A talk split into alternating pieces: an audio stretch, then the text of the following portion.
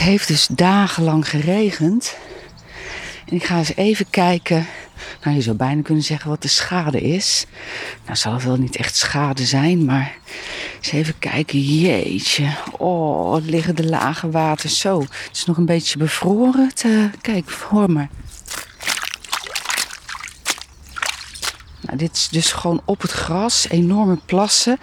Nou, dat komt eigenlijk met name doordat uh, de trekker hier heeft gereden die de poel heeft gegraven.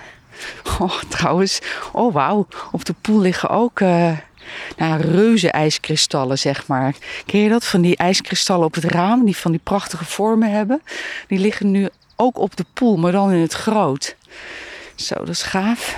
Nou, ik heb hier van de week irissen geplant.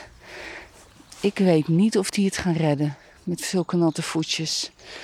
Nou, maar eens even kijken.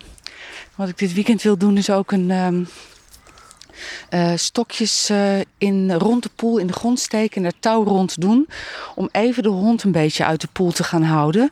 Want van de week was echt fantastisch. Ik loop hier en wat zie ik hier in de poel zitten? Twee wilde eenden.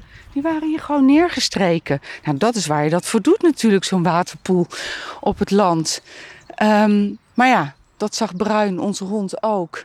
Onze jachthond. En die dacht, zo, dat is leuk speelmateriaal. Dus die vloog erop af. Hop het water in, eenden weg. Nou, die komen hier natuurlijk nooit meer terug. Dus ik dacht, um, sowieso wel om, goed om de hond wat meer uit de poel te gaan houden. Want hij trapt eigenlijk die hele grond elke keer stuk. En al het leven dat ontstaat, dat uh, verdwijnt uh, van de schrik.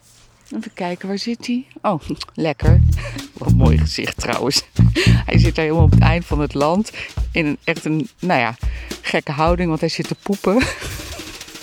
Met het zonnetje zo op zijn snuit. Nou, heerlijk.